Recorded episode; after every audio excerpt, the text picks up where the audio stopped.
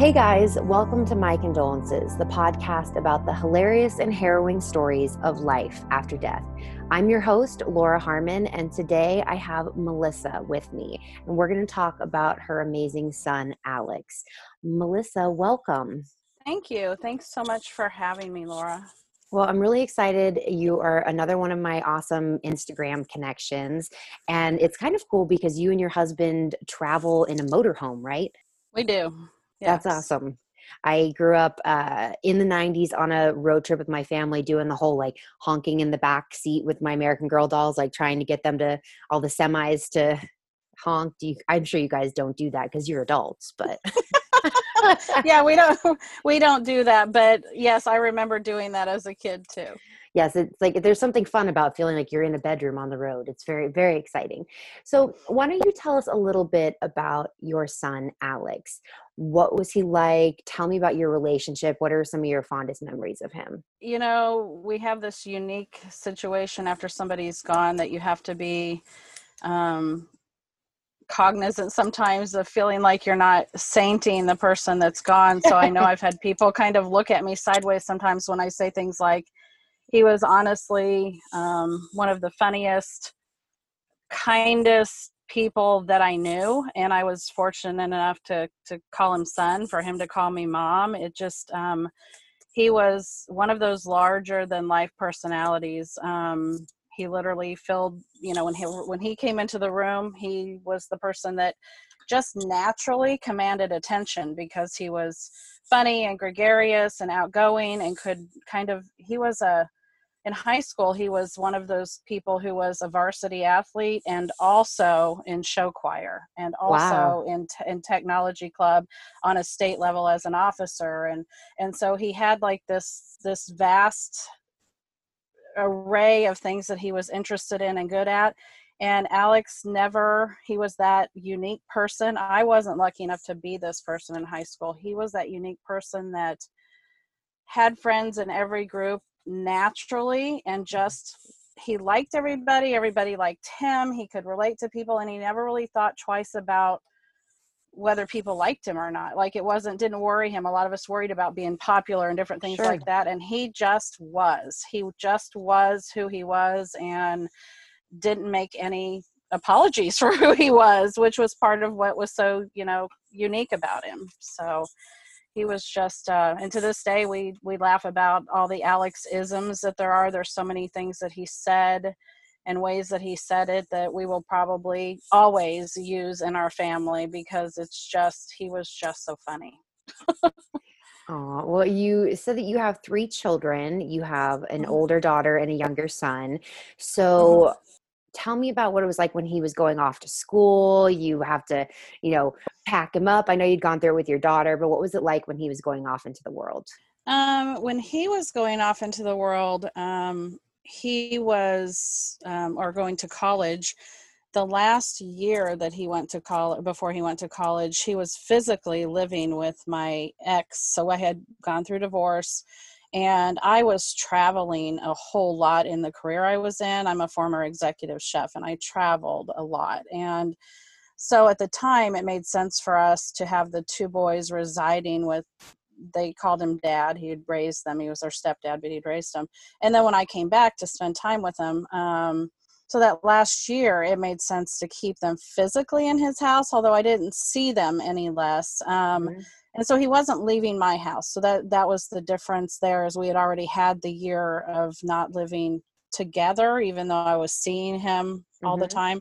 There wasn't any discord between me and my kids. It was a decision based on you know traveling. So sure. um and, and and and it wasn't long. It was during that year that i actually after about five months of that i decided to quit that job because i needed it was not the same to come home and not have my kids in my house. So I decided to change that and stay at home, you know stay back in town. But Alex was Alex, and he was he said to me, "Mom, I appreciate that you've gotten a place and you've quit your job. You know, I got a different job. That you quit your job and that you want us to come live under your roof. But I'm about to go to college, so I don't need to move my stuff one more time. I love you. I'll see you. I mean, he was just such a matter of fact person, and I I think he gets that from me. I'm a very lay it out matter of fact yeah, person. Yeah And so he said, I love you. I'm not going to see you any less, but you know, I'm busy and I got lots going on. I don't need to move my shit from your house to, or dad's house to your house. Um, and so when I moved, when it was time to go to college, I did all the same stuff. We went shopping. I was still the mom, so I was the one who was taking him to Yeah, get sure. all of his all of his things, all of the and so we moved him up to college, did the whole um move in thing and because I, you know, uh, my daughter did it but she did it a little less typically. Um older children tend to be trailblazers and sometimes a little more rebellious. Yeah. And so it was my first time to move and uh, traditionally move somebody into college like that and um he he lo- i mean he was in heaven when he first went up there it was about two and a half hours from kansas city where he went to college so it wasn't um it wasn't too far but he wasn't going to be dropping in on us either so Right. It's he had the, that. he had the world by the tail he was excited he was going to a school that was academically progressive he had graduated high school with an advanced international baccalaureate degree so Wow.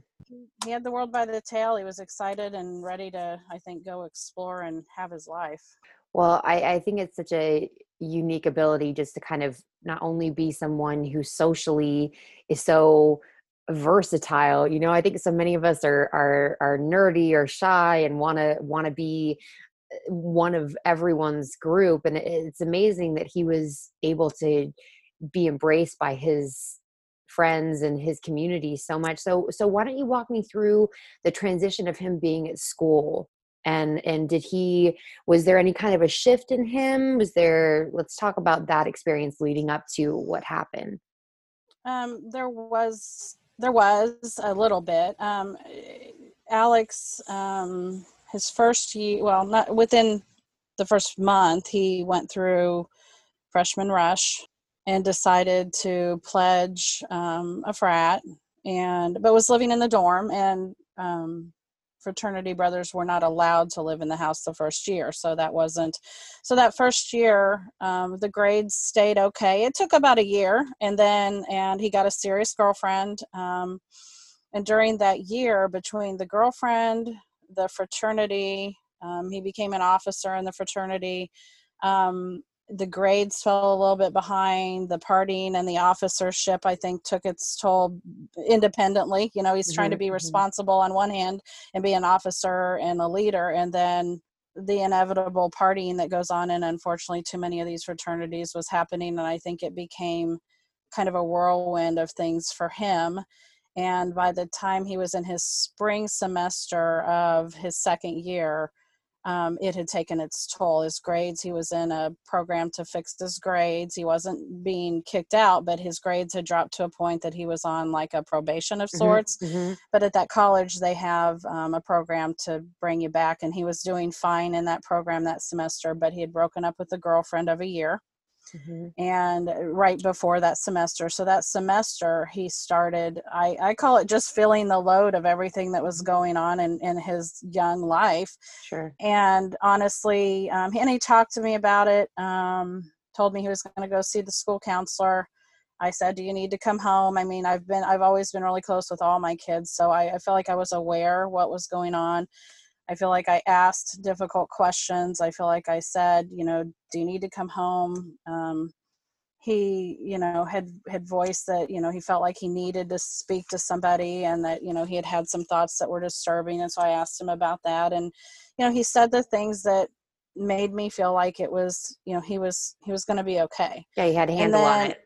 yeah as much as anybody I don't feel like anything he said to me was anything i didn't go through in college or a lot of people i know haven't been through in college where you have a crappy semester after a year of partying too much or fill in the blank everybody's kind of different but Mhm. you know whether you get too distracted by something else or whatever it's it's you're trying to figure out a whole lot of things at once as that a person that age and he already he lived up there full time at that point and was living in the house um, in the fraternity house and was an officer but his the place he was working closed down that summer because it's a small town so a lot of times that happens in college towns. And so he he decided to take a six week period and come home a five it was almost five weeks i guess not quite six. So he was home from that last week of june clear through july and we even went on a vacation with um, my my daughter's married but my my youngest was still at home and so the us and my husband and Alex's dog took a car trip and were went to Montana to see my brother. So um, we had a vacation um, because I knew he had had a hard semester. Laura, I I felt like I was kind of watching him when he first came home. Mm-hmm, mm-hmm. Um, and he stayed and he, he came home and stayed with me. So when i say home he was with us. I just didn't see anything any different in him. He just seemed like alex. He seemed fine. He was social. He was playing his video games. He was up in his room cursing out loud. I mean mm-hmm. just every, when he was my playing brother, his video my, games. my brothers are both gamers. You, you, it's like three in the morning and you'll hear like what the beep beep beep yes you know and they, they get into it uh-huh. So i mean i didn't see him doing the things that would have worried me you know he wasn't isolating he wasn't uh you know he didn't hadn't stopped talking about his future. I mean all those things that when you worry about someone possibly being depressed i just and i grew up with that in my family. I had a mother mm-hmm. who had a lot of issues. So i feel like i i knew kind of but when i didn't see it i didn't want to be that mom that was going are you okay? Are you okay? And so i kind of pulled back and just let him have his time at home. And before he went back, we sat down at lunch, just him and I. We went to lunch at, our, at his favorite spot. And I said, okay, I've avoided this for five weeks, but I just need you to look at me and tell me you're good because you seem good, but I know this semester sucked. I know you were struggling. I know you quit going to the counselor and you, you know, seem to be fine, but are you fine? Do we need to? And we even talked about lack of direction at the school he was at. And did he, you know, I said, you know, you don't have to he was a real committed type of person so he was trying to stay committed to the idea of being a man of character and all the things that the fraternity said they were about mm-hmm. and but he was super frustrated with all of the members that only cared about partying and blah blah blah so we dealt with that and i said i just need to know you're and he said mom i'm fine i i, I would tell you if i'm not I promise. So I sent him, you know, him and I stood, it was only him and I when we packed his car to send him home and his dog, Harper and we went back and forth to the car and packed it and then we stood on the front porch and he hugged me and said i love you and i started to cry and he said mom and i said i've had you for five weeks. I said i just am going to miss seeing your face every day and having you here and he said it's okay i'll be home in about two weeks. I'm coming home to see nicolette's baby and da, da, da, and it was all just whatever and off he went. And so that was you know that was kind of his his and that was that was the last time i saw him it, it's interesting that your son sounds like he was such a committed, can do, popular, well adjusted young man. And then when kids go off to college, I especially feel like for boys, it is hard to manage that wanting to be cool, the pressure of the Greek life. Um, I both my parents were in the Greek community and, and and it's a lot. Like when I was at Florida State, it's there's a dark side to that whole world of um, you know everybody's just rushing and everything's fine. So i could see how it would be a difficult transition for him and going through a breakup all within the first two years of college is a lot. So he goes back to school and then why don't you walk me through what happened next? Well he was um he went back on a Friday, I think, maybe a Saturday, and um, it was the very end of June. He was, like I said, going back because he lived there full time, not because it was time for the rest of the student body to go back. Um, and throughout that week, because I just missed his presence, I may have texted him a few more times. When your child gets older and they aren't living at home, you don't necessarily interact with them every day like you did when they were younger. You know, you right. know that from being a child with parents, right? Yeah. So um, it wasn't like I talked to him every day, but because he had been home, um, I think I felt that need to kind yeah. of, I was cutting the cord again, yeah, right? Yeah, you're like transitioning him, yeah, mm-hmm. back to being an independent guy. And so we had I had tried to talk with him a time or two, like called and didn't get him, like thought he was, you know, he was working. So I figured he was just at work. And so then I'd text and say, sorry, I was just trying to connect. And so we had the texts, but we didn't have um, any phone calls. Um, and then Saturday, well, the weekend came for us and Sunday morning, um, which was August 7th. Um, that morning, um, I can't even tell you. Well, I mean, I can tell you why now, but that morning I remember getting up and trying to, you know, do coffee, do normal stuff. And I just kept kind of laying back down or sitting back down. And, and, and um, my husband was cleaning our, our master suite, our, our bedroom, bathroom. And I, so I was laying in bed and I remember Parker had come in and told me he was leaving to go um, rock climbing with some friends at the gym, not like a mountain. Mm-hmm. And, um, I said, okay. And I remember saying to GR distinctly, my husband, I said, I don't know what the heck's wrong with me. I said, I'm not sick, but I feel so off. Hmm. I said, something is just wrong and I don't know what's wrong. And I don't, Parker had probably been gone 20 minutes. I can't really tell you, but about 12, 21. There's, I can tell you what time he walked back into my room. He walked in my, I heard the front door and he walked in the bedroom.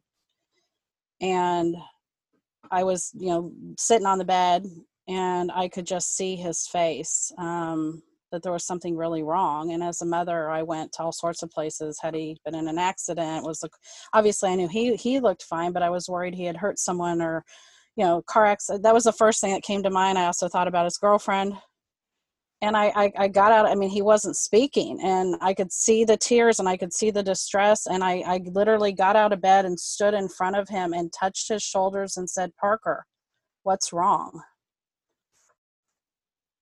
and he said mom alex is dead they found him in his room and he hung himself oh and i'm pretty sure i fell to the floor. He he would have to re. We haven't revisited that moment a whole lot, um, and I have kind of a blur, and my husband remembers parts of it. Um, I think I spent a lot of time during the next few hours when we were driving to Kirksville, where he was, to I, just not believing it was real. I think that was part of my desire to get there. Was that I, you know, this surely is a nightmare.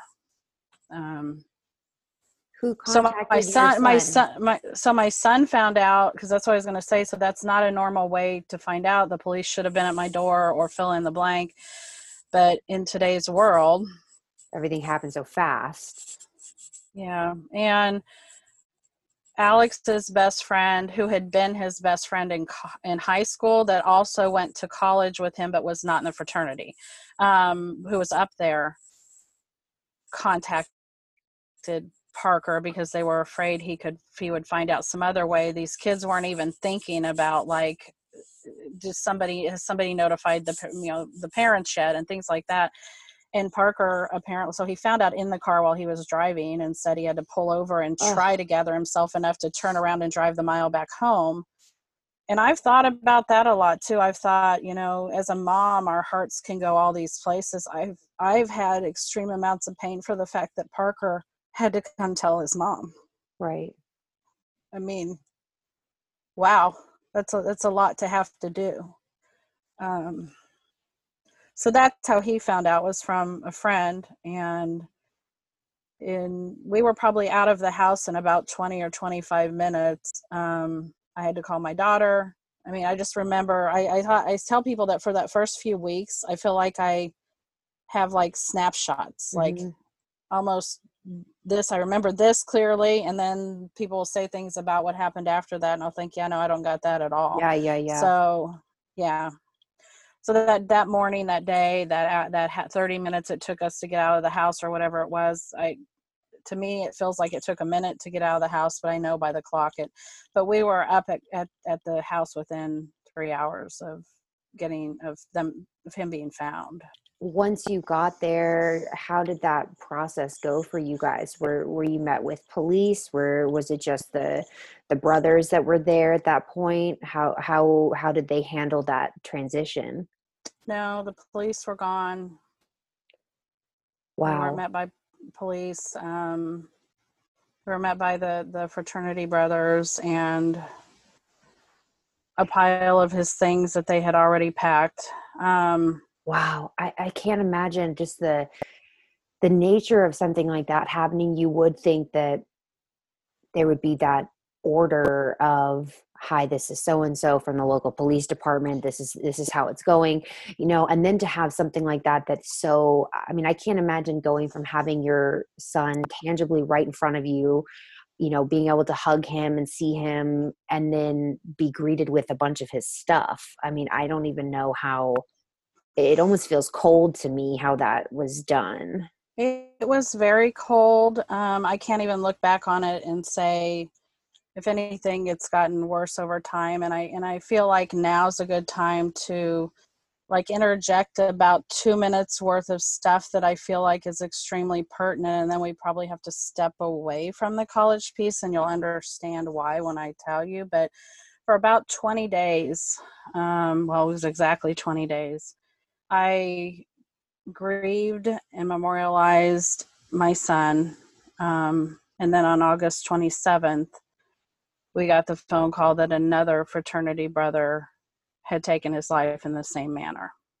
Wow. And then in April, we found out on April 6th, another fraternity member took his life in the same manner in the house. And then when we found, went up to, just to look into that one, we found out that there had actually been another a few months prior. So in the course of eight months, we've lost four. And then that summer, we lost another. So by the time Alex was gone a year, we had lost five related deaths and that's an entirely different podcast episode. So that's why i'm saying i don't um, we have a we currently have a, a, an open court case. Alex's death appears to be part of a more complicated situation. It definitely is suicide but it's it's complicated. Mm-hmm. So, well, let's um, let's let's leave a pin in it there because I want to honor your privacy in the situation that's going on. Um, obviously, that is uh, tragic that there's obviously some kind of you know repetition that's happening there. I want you to talk to me about how it affected you I, I, I, first of all, I can tell just by talking to you that you are a wonderful mother you have so much warmth. I can tell that you're one of these kick ass moms that doesn't take any shit, but is the one that, you know, if I got in trouble in the middle of the night, I could call you and you'd show up, no questions asked. Like I can sense that on you. And so, how did it affect you as a mother? Not only obviously having to deal with your younger son, who please give him a hug for me because I can't even imagine that experience, but how did you feel as a mom after finding this out going through the the funeral going through the, that next year that we talk about being so daunting of, of not having your son. Walk me through that. Well that that year i mean because there was different pieces of it and i almost lived compartmentalized like i had to compartmentalize my grief and then i had to compartmentalize what was happening with the other stuff with the other deaths and the other boys and um, th- they were really kind of while they obviously connect it's almost like circles that are drawn that there's an overlap mm-hmm. but they mm-hmm. are the majority of it is is separate but yet coexisting so it's a it's a surreal place to live and i came into losing alex before i lost him feeling like i kind of knew what grief was um, I was 30 when my dad got a stage four lung cancer diagnosis and was gone within four and a half months. Um, I was he was so 48. Fast. He was so 48. Fast. So um, and then six years passed and then within every four years after that i lost my grandparents and i had all my grandparents and i was very very close to several of them. And so i lost my grandparents along the way. And actually my last grandparent was 94 and didn't die until a few months after alex died so i lost him that same year. Um, but so i thought i knew grief. Um, i didn't know this. Mm-hmm. um, child loss is like its own thing and suicide complicates it even further i think and so um i spent i was surviving um i was um still doing a lot of the things that i did at least outwardly i would you know i was i had a, I had one of my granddaughter's birthday parties at my house still and Um, I still did some. It wasn't like I completely shut down, although I did sit in one spot more than I ever had. I'm not a sitter by nature. Yeah. I told you I was, you know, I'm a chef. So I'm a stander and a doer and a and I sat more than I've ever sat in my life in the quiet, in the dark, you know, because mm-hmm. there's just there's so much noise and there's so much there's just so much. I do think it's incredible how when you go through something that is so traumatic that our bodies have this amazing ability to overcome it whether it's in a self protection where you you're almost numb where you are sitting in that feeling and you're almost paralyzed but also how you can still get up and do things and host your granddaughter's birthday party and it, it is incredible how resilient our bodies are but i really identify with you of having those really visceral snapshots and then absolute nothing. I had someone recently um, who I was friends with when my dad died and I hadn't seen her in years and years. I'm talking more than 10 years. And she was like, Oh, don't you remember when we came to your house and we brought you this and that and da da da da? And I was like, No. no i have uh, that's very sweet of you and, and i feel terrible but i i have zero recollection of you ever even coming to my house ever and then you realize oh i guess we were closer at the time but it your brain just copes in so many different ways and and, and in a way that's kind of a sad thing that we have to endure that people don't understand that it really traumatizes those parts of your brain where that, that stuff never really comes back correct and, and i feel like um, it was definitely after the first year like i was in survival mode and we made some decisions we probably shouldn't have made in that first year regarding sure. business and some different things that we probably you know by the books know better but it was after that first year um, that I remember at one point thinking to myself, I think I've been waiting, wondering when I'm going to get back to my old self. Like, mm. she's just going to show up one of these days. And I don't remember what it was or what I saw. I've been a seeker of information since this, since this happened, whether it was getting involved with AFSP or whether it was online work or finding podcasts or whatever. I've been a seeker of answers and comfort and things since the beginning, but something in me snapped one day and I went, that old me's just gone. That doesn't mean there's no shred of me inside. I, I obviously still foundationally am the same person. Sure. My my wit and horrible sarcasm's not changed a whole lot. Um, but I knew that I was on a cellular level changed the day Alex Absolutely. left. And um, I had to suddenly, and that was actually part of what drove our decision to get into the lifestyle that we're in. I mean, I, I know my husband's the one that's slower to change, and I'm the one that's more of a risk taker by nature. And so I knew when I sat him down and told him I couldn't do what we were doing anymore, that it might take weeks for him to get on board. And within an hour, we had decided to sell everything, including both of the businesses and buy a motorhome and not so we had been saying someday about this for a long we'd see motorhomes and we'd be like someday when we retire that's going to be us.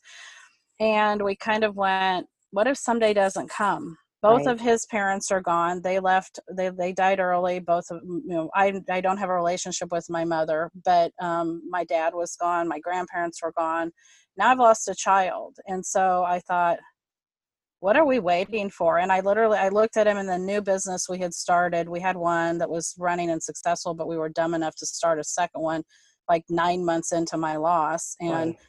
I freaking hated it. I, I don't, yeah. I don't say hate very often, but I hated it. And I looked at him that day. It was, we had opened it. We had bought and opened an insurance agency.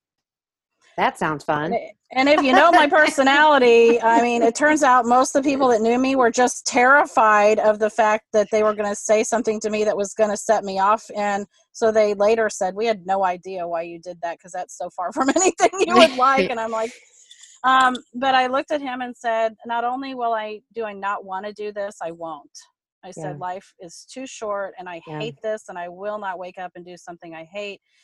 And what happened was, I didn't really realize it till we had been out here a while, but I needed to strip, I needed to strip my life down to like bare every, here it is, it's me, very few things left. We didn't store things, we sold it. We got, yeah. I mean, the kids took what they wanted, but we we sold it we kept what we needed and fits with us in the motorhome and we decided to reinvent ourselves and say kind of a kind of a carpe diem moment right? We even named we even named the rv yolo. That was a big thing oh my Alex, god that's you know, amazing was, um and um you know sometimes even in his voice i'll be like yolo because there right. was I, that was a thing when my boys were in high school and if i heard it once i heard it 500 freaking times i'm, sure. I'm like alex everything isn't yolo right you know every you don't get to blame everything on yolo right um so it was kind of an honoring him that i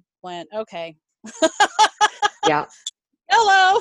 YOLO. Uh, so, I think it, it is um, funny how like those you realize that the walls really close in on you really fast when someone dies, and and it's interesting that you know we had the same family home that we lived in forever and ever and ever, and it was expensive and it was a lot for my mom to have to upkeep, and and eventually you know she had to make the decision to sell the house, and when we were going through twenty plus years of stuff and in, in a good sized house we got rid of most of it and it was very hard for her to get rid of these things because they were a representation of that version of our life but to for me i don't have a lot of stuff. I got rid of almost all my stuff from childhood. I, I don't even have yearbooks because which i realize i may regret one day but for now it's like no it, it's it's really not about the stuff. It really is about who you love who you connect with who you have those conversations with and and that's it because um, you can't take it with you and and it really right. is a, a, polarizing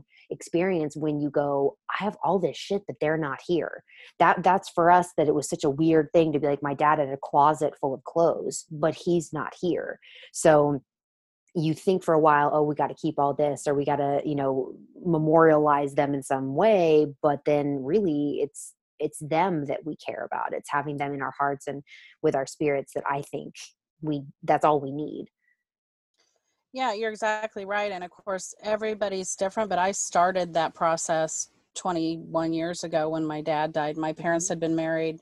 My dad was only 48, but he got married to my mom at 18. So they had been married for 30 years. Um, okay. So they had 30 years worth of life in this house, big house that they had built.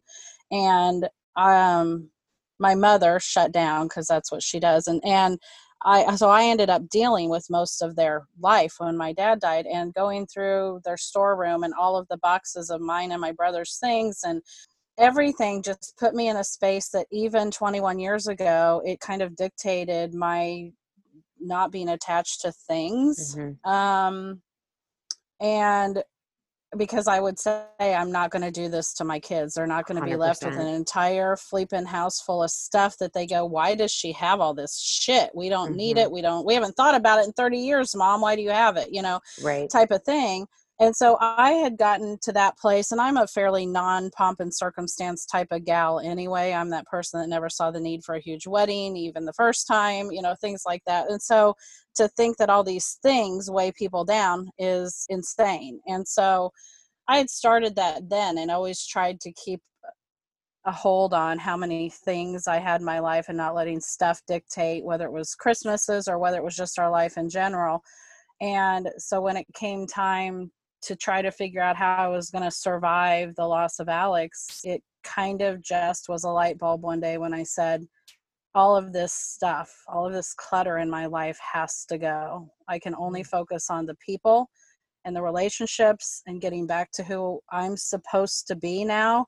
Mm-hmm. And if I have all this stuff, if I have to clean it, if I have to maintain it, if I have to put a new roof on the house, if I fill in the blank, I just knew that I couldn't be me if I stayed in that. That I would, it was going to swallow me whole. I, I, felt like it was, and so that was how I, you know, coped with it. Um, was saying we got to, and I think a lot of people, you know, do make changes after major losses. It's not sure. going to always look the same, but for me, that was that was kind of what that was about. Was and no you won't i don't think you'll regret not having the yearbooks i mean there's a once in a once in a blue moon i go hmm. And then I go, oh, who cares? I, it would yeah. be worth the space took up. I'm like somebody somebody else out there in the world has our 2007 high school yearbook, and I'll be like, can you send me a picture of that one page? You know, I don't I don't really love those times anyway. So it's it's it's funny that people just feel obligated to have to preserve those moments, but they're with us. So I wanted to ask, what is one of the funniest or worst things that someone said to you after you lost Alex? I mean, I've had some definitely had some funny stories. Lots of people have funny stories about Alex, but um, one of the worst things people said, um, I, I mean, because this one this one came a lot, um, and especially from other parents. Um, I got told, "I don't know how you're doing this. I could never do this myself." And I don't even know how you're really so. Like back then, I would think, okay, I mean, I, my answer for a while was, well, I wasn't given a choice. Yeah. But the the further I got into it and realized that they're saying that because they, I've learned that people need to be taught how how to talk to us. There's two ways mm-hmm. to react to these horrible things people say. We either say, I mean, you have to right away say, doesn't matter, meaning, does this person matter? Am I going to see them ever again? Like, is it a stranger? Is it someone that's in your life? If it matters, that's your moment to teach them to mm-hmm. say to say what you need to first thank them for caring enough to say something because that's so much better than the people that turn the other direction in the supermarket Mm-hmm. And I've had people say to me, "Oh my God, people did not run away from you." I said, "Oh my God, yes, they did." Yeah, because here comes, here comes, here comes the mom with the dead kid. Holy shit, what am I going to say to her? Mm-hmm. Even though I sat next to her for years and years in the bleachers, and our sons were great friends and all that, I'm going to turn and go the mother f another way because I don't want to deal with her. Yep. And and so it's far better to say the wrong thing to somebody than it is to say nothing at all. Yep because and, and they do it because they're uncomfortable and then it comes back to well i'm sorry that my loss makes you so uncomfortable yeah because so i live with it 24 hours a day mm-hmm. seven days a week it's, mm-hmm. it doesn't go mm-hmm. anywhere and um, so that's when you can teach someone that doesn't know that wants to be there and you you know you can say something compassionate to them like first of all thanks for thanks for caring and second of all i hope I'm glad you don't know how this feels. I'm glad sure. you don't know what to say because I wouldn't wish this on anybody. And all things considered, I'm, you know, because they'll say things like, you know, and when they say, um, I don't think I can do could do this, you I say things like, you'd be surprised at what you can do. Um, I would have said that if I was you as well. Sure. But I just wasn't given a choice, and I, I, I then remind them that my that not only uh, probably the worst thing, this actually brought me to the worst thing you can say to a parent who has other children that's lost a child when they say, at least you have your other kids. That's the absolute worst thing you can say to a grieving parent because they are not plates that you can go out to Walmart and get another one. They are they are independent human beings and my loss for Alex is in no way buffered by the fact that I have my other two kids. Absolutely. His loss, he is, his place is still his place. He's still Alex. He's still my middle child. I, I, you don't get the other two don't get a squish in there and take over his spot and make up for the fact that he's not there. There's well, that doesn't happen. And for your your your own children as well, that their their brother's not gone to right. them. You know, that's the thing that people don't understand. We talk about uh, you'll hear that a lot in maybe in like a more traditional like divorce setting that like oh the mom the stepmom's going to come in and replace the mom. When you right. lose someone like that, their, their place hold is there forever, and and they are missing from your life life forever and i i viscerally responded to when you were talking about the grocery store because i i think people can be cowards. I'm i'm, I'm often disappointed when i see um, parents especially adults you know not a 22 year old but an adult person who doesn't know what to do and turns the other way and and what i what always blows my mind and, and and i've gone through really really big periods of anger towards people like that where i go why do you think you're so special that that's not a possibility for you and that's the thing that always blew my mind. We have you know because i'm from the south there are a lot of people that were like well we're blessed. We're blessed. And it's like so we're not blessed because we experienced this loss. And who's to say that you know something couldn't happen to your child or your father or your husband? And and that's the thing that i've learned the most of always being compassionate towards other people because you don't know. It's not life isn't a guarantee. We know that better than anyone. And i think that it it is brave of you to try and educate people on how to do it but I never forget those people who turned away in the grocery store or told me that, oh, it was too hard to go to your dad's funeral because, you know, it just weirds me out. Like those people are on the shit list for life. Sorry. Like they're never coming back. And, and, and, and that's fine. It's like, I, it's not our responsibility to um, make those people evolve they can only go through that themselves and and a lot of times i've said this many times on this podcast i get phone calls or texts or messages through facebook down the road that go wow this person just died. I had no idea. I was a total asshole. I'm really sorry. And that's all you can ask for and just say thank you. Pay it forward. Um, right. you know that's our option. And with suicide in itself um, and the idea of the mental health component that goes along with it there's an entirely another level to what I've had to learn to carry with not only the condolences of his loss, but the stigma that's associated with suicide in general. And I think it's it's added that extra layer, but it's also unfortunately put me in a place to have to realize. And I I'm, I'm a very I try to be a careful analyzer and not just a reactor. Like I try to mm-hmm. think about things and respond to things um, you know 95% of the time i succeed 5% of the time we just let our emotions go. But but i try to be somebody who takes something in and thinks about it and i've had the first couple times it happened i did nothing where people said very callous or off color things in general about suicide um, around me knowing like okay so it's totally different if you're in a room it's it is and it isn't because I've had all both situations happen, but you know, it's different when you're in a in the company of somebody and they offhandedly say something like, "Well, I just want to. If I have to do that again, I'm going to kill myself," or that type of thing. Um, you know, I've had somebody that knew stood in stood in front of me, and and Alex did not shoot himself, but nonetheless, they put a, a pretend gun to their chin and pretended to blow their head off. The same other half of that same couple who also knew I had lost my son to suicide pretended to hang themselves with a rope in front of a group of people that I was in one time. And you know, again with where you you you say you don't want to be the overreactor who's that person that suddenly has become super sensitive to every you don't want people to be um afraid to you don't want to be that person. Oh god i can't say anything around melissa. So but i've come to the other side of it to realize that mental health and stigma about mental health in general and suicide is never going to get better if we don't realize that our words matter. Mm-hmm. and our words do matter. We would never and i say never you know i've already kind of prefaced it that i have a little bit of a sarcasm i have a dark humor i I listened to a podcast called uh, My Favorite Murder. I've always liked true crime drama. yeah, yeah, so, yeah.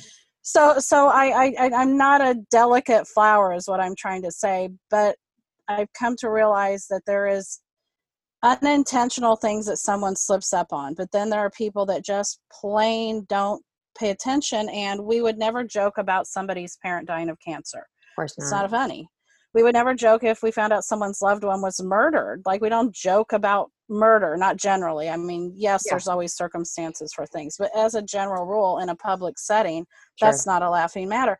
We have got to stop thinking that talking about killing yourself or hanging yourself or jumping from a ledge and splatting on the ground are funny things to talk about because they're not. It's what makes the people that struggle with the darkness feel like they can't talk to anybody because it's a mm-hmm. joking matter in our yeah, it's it, not it, it, it invalidates you and your experience mm-hmm. and so you know i've had to learn to compassionately say to people in case you didn't realize you said this you did and i need to make you understand why it matters and mm-hmm. everybody mm-hmm. that i've done that to and i haven't done it with everybody because sometimes you say this doesn't matter this person I'm never going to see again or whatever. But when it matters, you take a moment to say, I need you to understand why this matters. And everybody that I've done it with has been thankful. So absolutely. It's all about um, awareness, right? I mean, that's, mm-hmm. that's, eh, that's the thing that's, it's kind of a cross to bear that you, you're one of the ones who, you know, has to educate people and expose them to it. But the ones that are worth keeping around hopefully are receptive to your vulnerability. I wanted to ask because you are so strong and you have been such a rock for your family. What could someone have done to help you at the time? That's actually why I'm doing what I'm doing now, which is yeah. Tell you know, me about I've set, it. I've I've set aside the part of me that has been a chef for so many years and and you know i told you that i kind of worked on reinventing myself. Well i didn't even know i was going to need to do that on the level i did until i was out here on the road for a year. And i originally came out here with the idea that i was going to write a cookbook and teach people how to cook in small kitchens and all of this stuff and i started um, a, a a Instagram and Facebook page and stuff called Cultivated Journey. Well, Cultivated Journey has now just kind of become our journey and who we are more than anything because it's like I looked at my husband one day and said, I don't care about teaching people how to cook in an RV. I don't care about it at all. Mm-hmm. I want to do um, I need to do something that matters in mm-hmm. this world. I need to do some, whether somebody can boil water in an RV doesn't matter to me. And so mm-hmm. it isn't that it's not important to eat, but it just suddenly was not important as to where if I had hadn't lost Alex, maybe I would have been perfectly content doing it.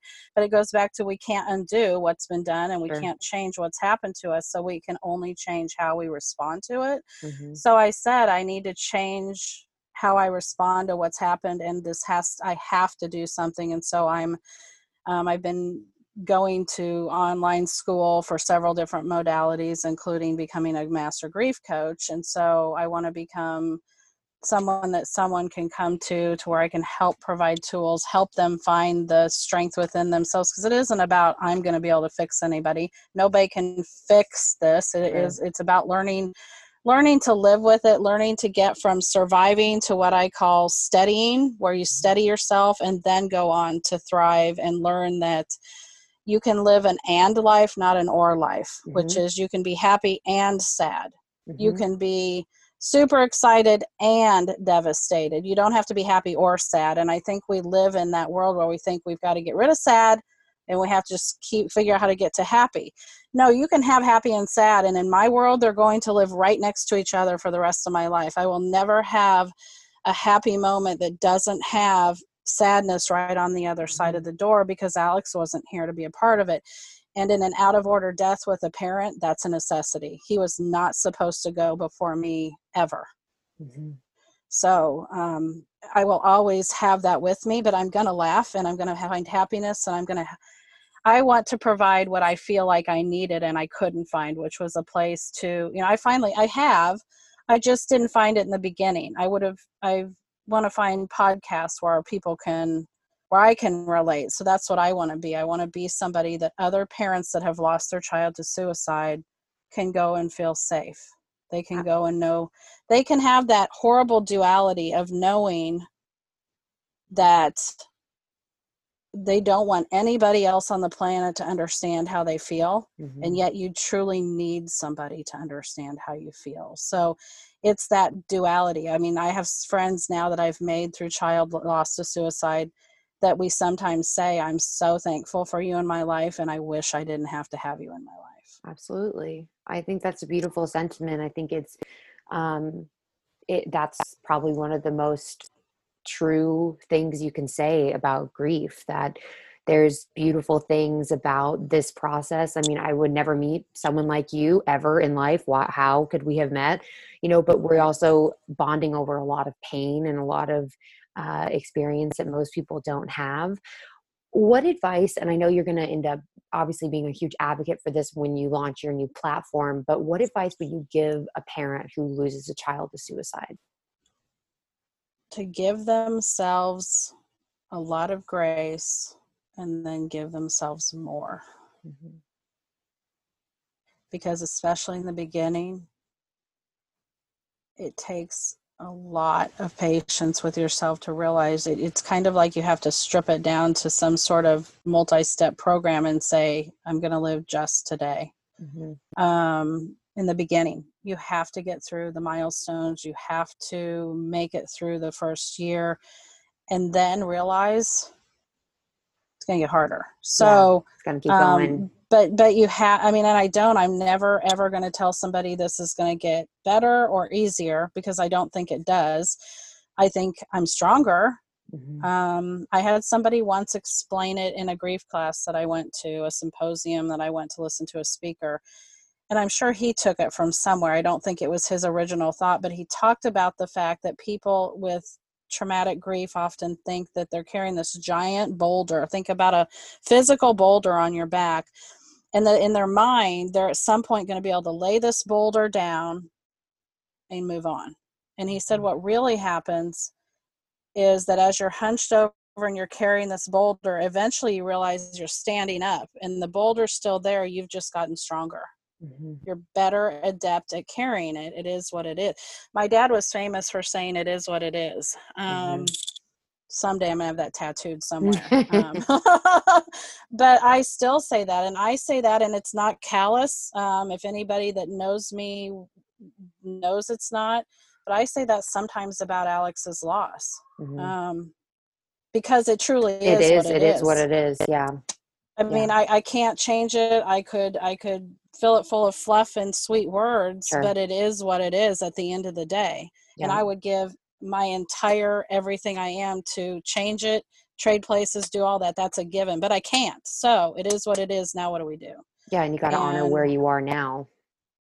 You know, people have sometimes talk about the five steps of grief, which it's not a thing. Um, it, it's an old idea. It's not a thing, but I still am surprised that I see it sometimes in some of these grief forums that there mm-hmm. are where people will talk mm-hmm. about the five steps, and I think, okay, that's not a thing. You don't work through five steps and it's over. Yeah, and then you're um, like, okay, great, it's done. Right. Acceptance. It's more like it's more like a big gnarly onion, right? There's just tons of layers and a lot of crying. Yeah. and it's painful. If, you want to get it over. get to know I liken everything to food, so that's a that's a.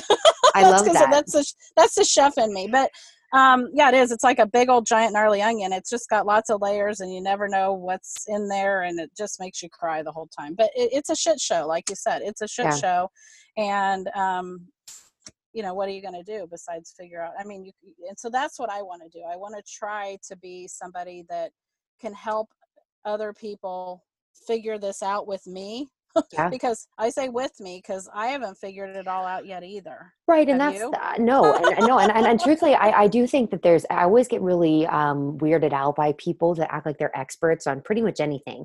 It, it, it is an evolution. It is a process, and it's something that you know it it changes day to day for everyone, season to season, year to year. Some days I'm flying along and everything's fine, and then I I had a dream two nights ago about my dad, and I, I woke up and had kind of forgotten about the dream, but I told my boyfriend, I said it was really weird. I was crying really hard in my dream last night, and I could, I can't remember why. And a couple hours later, I went, "Oh, I had this dream." And I, I, have recurring dreams where I see my dad, and instead of him being like, "Hey, how are you?" he has like a new life, or he didn't really die; he just didn't want to be with us anymore, or you know, he's ignoring me, and I can't get his attention. And, and those are those things that um, it's it's painful when they show up when and I don't think unless you've lost them, you don't understand what that's like.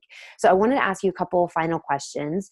Uh, where do you think Alex is now?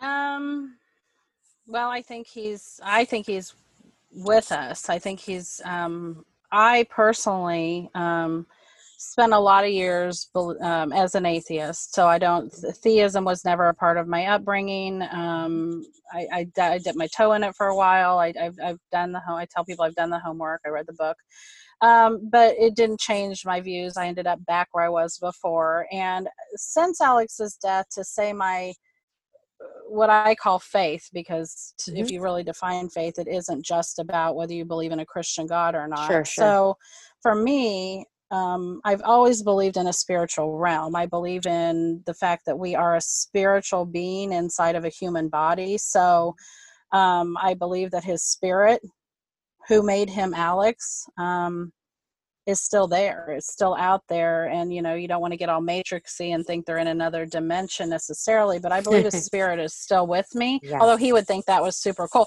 i can think there'd be nothing cooler than him living in a matrix of somewhere right right right right, right. But, but but but you know not literally so i believe he's still with me i have signs that he's with me i know other people do too I don't um, necessarily believe in heaven and hell the way traditional people sure. do, but I, have come to believe that I'm a spiritual agnostic, if that makes sense. So, you know, more more open, more open minded to um, you know not really knowing what's out there but believing that you know there is something else i've, I've always thought there was something alex was my kid who was a ghost detector kid love like it he, we did some of that stuff and so um, together as families we stayed in some haunted hotels we did things and alex and i were the two that were into scary movies that were into ghost hunting and so we have that connection so i do sometimes talk to him and say i know you're out there right i know you're you're haunting with the best of them so right. yeah so so i think he's i think he's um just in a different different form and and it sucks i want him in this form sure. but I, I think he's I think he's uh, still with us. So, if you could sit down with him back at the table again and make him his favorite meal, what would you say to him? That it's okay to not be okay. And that sounds so cliche, but it's just true because I think that's what makes so many people not speak up. I think I would say it's the, the the two cliches. It's okay to not be okay. This and and this can get better. Mm-hmm. I promise you, this can get better.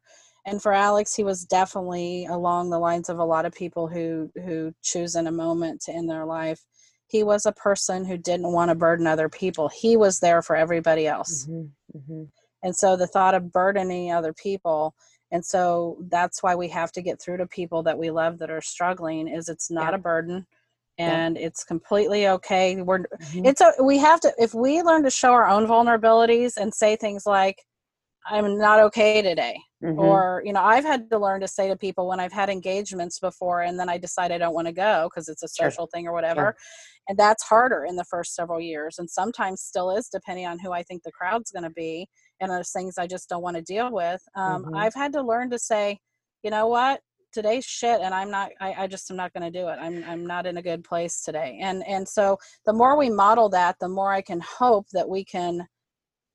And I have think- the Alexes of the world say, you know what, I'm not okay either, and I don't know what to do about it. Absolutely. And, and I think it's brave of you to lead that way. That only very recently started becoming an outward part of my life. I had a friend tell me once that uh, my falling apart looks like a working mom with twins at home on the honor roll. And I was like, thank you. I mean, it's a great compliment, but I also realized, but I still have shit. I still have all these things. And then I wasn't very good at communicating to people because I felt like I, I didn't want to you know burden anyone why don't you tell me do you have a name for your grief coaching that you are going to do is there anywhere you want people to go to find you it's called the leftover pieces um, and so that's where it can be found on instagram um, the leftoverpieces.com will at some point have a web page um, and that was even born out of a um, situation. I mean, it, the subtext I tell people to it is the leftover pieces of my broken heart. Um, but it was somebody that said accidentally one day that when Alex died, they also lost Melissa as they knew her.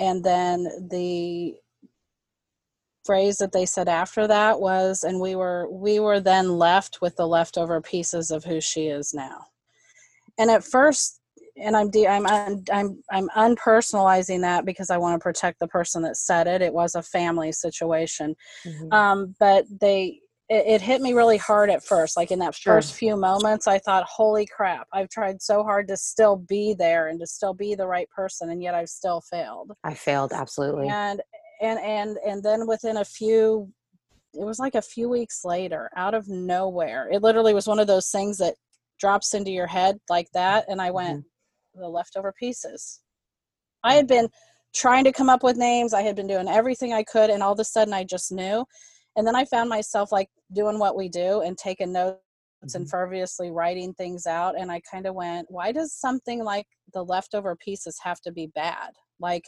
we love a leftover piece of cake we love a you know i mean there's plenty of things that we love if there's leftover pieces sure. of so I thought to myself, and when you get to the Instagram page, you'll see right now it's a rough logo, but the final one is being worked on where there's the idea of a heart that's been put back together, but there's a few missing pieces. Mm-hmm.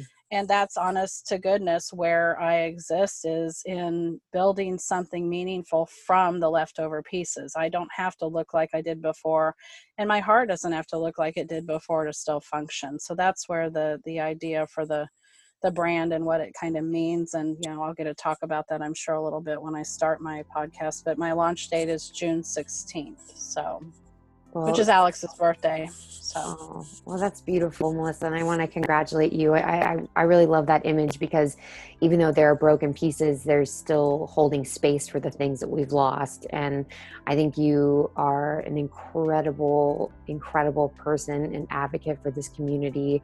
And I want to thank you so much for being vulnerable and sharing your heart and your experience. Um, and I hope that we can continue to keep Alex's legacy alive by promoting his story and and sharing ways that we can help other people and be there for people like you and your kids who have lost you know their brother and son as well. So i just want to thank you so much for coming on and, and talking to me. Thank you so much for having me. It was it was wonderful to talk Great. And thank you guys so much for tuning in to this episode. Please like and subscribe, rate and review, and follow us along on the website, mycondolencespodcast.com. And if you're interested in coming on and joining us, just send us an email. Thanks, guys.